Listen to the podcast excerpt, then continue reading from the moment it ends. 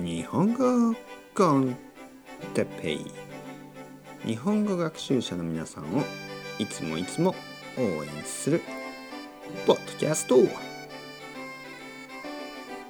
日はいろいろな勉強の仕方について。はい皆さんおはようございます。朝ですね。元気ですか？僕は元気ですよ。でも少しウイスキーを飲みすぎましたね。昨日の夜は少しウイスキーを飲みすぎてしまいました。皆さんは大丈夫ですか？まあまあまあお酒は少し飲みましょう。たくさん飲むのは体に悪い健康に悪いですね。今日はいろいろな勉強の仕方について話したいと思います。いろいろな勉強の方法でもいいですね。仕方方法同じ意味ですね。いろいろな勉強の仕方いろいろな勉強の方法があります。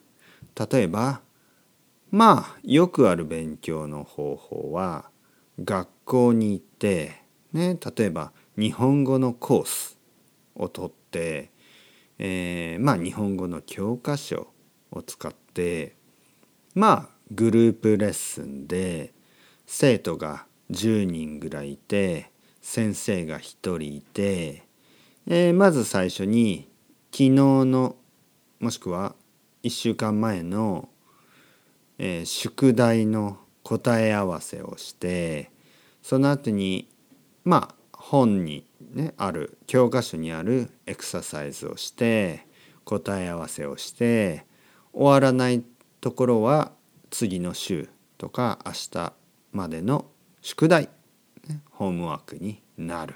まあそういうよくある、えー、勉強の仕方があります。あとは自分で勉強する方法がありますね。独学と言います。一人で勉強をする方法。今はインターネットがあるから一人で勉強することはそんなに難しくないです。すごく簡単です。いろいろないいサービス、ね、いろいろないい、えー、ウェブサイトやアプリケーションもあります。